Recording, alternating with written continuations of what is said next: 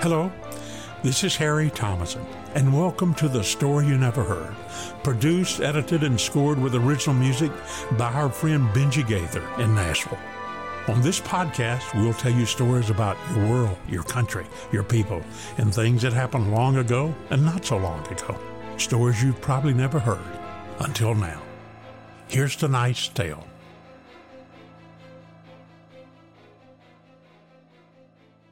The Good Deed. Our story starts all the way back in Clay County, Missouri, with the birth of a boy in the early morning of September the 5th, 1847. This was the newest son of a Baptist preacher whose family had just moved to Missouri from Kentucky. They started a farm and had a little success. But eventually, the boy's father, Robert, went to California to minister to one of the towns where gold had been discovered and gold fever was running rampant. A town where there were too many sinners and not enough preachers. Unfortunately, Robert died after being there a year. His widow remarried three years later, but her boys did not particularly like their new father. Meanwhile, in a completely unrelated event, Richard Dick Benton married Nancy Binkley on January the 20th, 1853. Serving with a band of Confederate guerrillas, Benton survived the war, and afterward he and Nancy settled outside of Nashville, Tennessee. Benton sadly died in 1877, leaving Nancy alone to raise her many children. Now back to the preacher's son. He fought in the Civil War on the Confederate side. He was wounded twice and moved back to his home state of Missouri. But around 1877, he moved to escape mounting problems in his area. And he ended up temporarily moving to the same part of Tennessee as the widow Nancy and her children, and he stayed through the early part of 1881. The preacher's son, now cowboy, sort of, and the widow Nancy were destined to meet. It happened as he and his brother and several other cowboys were moving through the woods on horseback. They saw Nancy filling her water bucket in a small stream near her rundown house. The group was tired. They'd been riding all day and with no food. They asked if maybe she had something they could eat. She said she didn't have much in her house, but she was perfectly willing to share it with them. Thank you, ma'am. We appreciate it, and we'll pay you for it, the young cowboy said. They all gathered in the kitchen, where she willingly shared what little food she had with them. They couldn't help notice the many children and lack of presence of a husband. The young cowboy finally gently asked, and she told him she was a widow. He also noticed that something else was really bothering this kind woman. He gently questioned her, and she broke down and told them all her story. The mortgage was due on the house that very day and since her husband had died, she did not have the money to pay it. She questioned if she even owed it because her husband had told her he had made the final payment and he was the most honest man she had ever known. Her landlord was not a generous man, and he was sure to put her children and herself out into the cold. The cowboy looks at his brother, who nods and leaves. He then turns back to Nancy. How much money do you need to pay the mortgage? She hesitated a moment, then broke down sobbing. But now the brother had returned carrying a saddlebag. She whispered, $673 and I have almost nothing. She continued to softly cry. The cowboy took the bag from his brother, opened it, and counted out $700 and presented it to the widow. She protested, saying it wasn't right and she couldn't do it. The men all insisted she take it. Finally, she burst into tears and thanked them profusely. Then she again hesitated. No, I can't take it because I can never pay it back. The young cowboy gently urged her to take it and said it was their good deed of the year, and he insisted she use the money to pay off the mortgage. Now, since it's cash, just make sure you get a receipt, and he signs it so there can never be any doubt that it's your house, he urged her. She promised she would. Now, Nancy stood there, still dabbing her eyes with her kids around her, as the men mounted their horses and thundered away, well fed, laughing, and feeling good. They probably didn't hear softly spoken, bless you, as they disappeared into the wilderness. It was almost sundown when the short, stout man in the fancy coat and hat showed up to collect either the property or the mortgage money due on the house. The last thing he wanted was the money. What he wanted was this creekside property.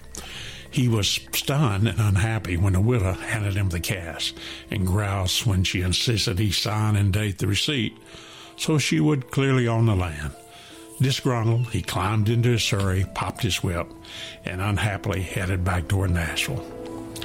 It was getting dark as he traveled the rutted road toward town, and he was surprised when he slowed down to cross another shallow creek and he found a band of cowboys waiting on the other side, their horses blocking his path. Hello, said the leader of the group. Hope you're enjoying your ride, and as soon as you hand over all your money, you can be on your way. The man protested, but saw the gang's hands all move toward their gun holsters. After a beat, he reluctantly pulled out a canvas bag and handed it to the young cowboy, who counted over $800. The same cowboy who had counted out 700 to the widow Nancy earlier. Satisfied, he spoke.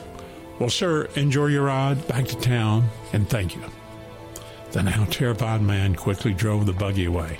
The horseman, laughing and shouting, turned and headed west, disappearing into the darkness of the woods. This gang was not a band of angels by any means. In fact, quite the opposite.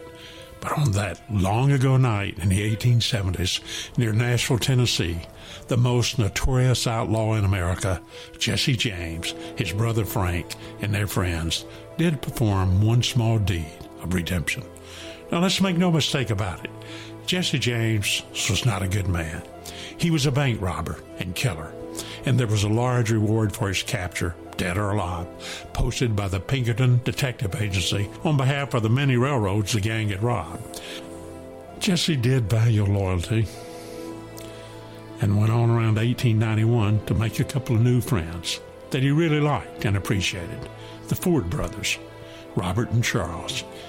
In fact, he presented the 19 year old Robert Ford, known as Bob, with a token of his appreciation in late March of 1892 a silver mounted pearl handled Colt 45 pistol. It was also engraved with a message of thanks from Jesse. On a Saturday, April the 3rd, 1882, Jesse was hanging a picture on the wall of his temporary home in St. Joseph, Missouri.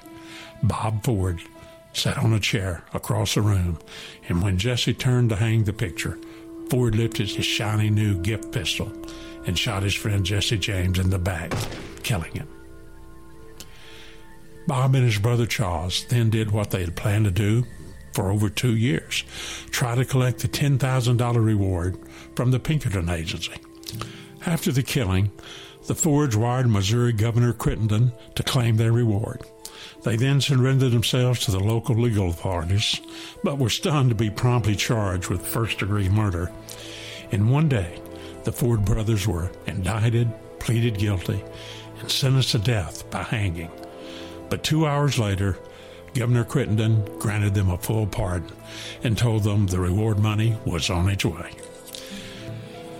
The Ford brothers toured the country, reenacting the killing on stages. They were shocked to learn that most of the public hated their guts and treated them like they had killed Robin Hood. Two years after the killing, Charles, ill with tuberculosis, committed suicide in 1884. Bob kept struggling. On December 26, 1889, Ford survived an assassination attempt in Kansas City, Kansas, when an assailant tried to slit his throat. He eventually opened a saloon in Creede, Colorado. On June 8, 1892, a mentally troubled Edward O'Kelly entered Ford's saloon with a shotgun. He spoke, Hello, Bob. As Ford turned to see who the friendly voice was, O'Kelly fired both barrels, killing Ford instantly.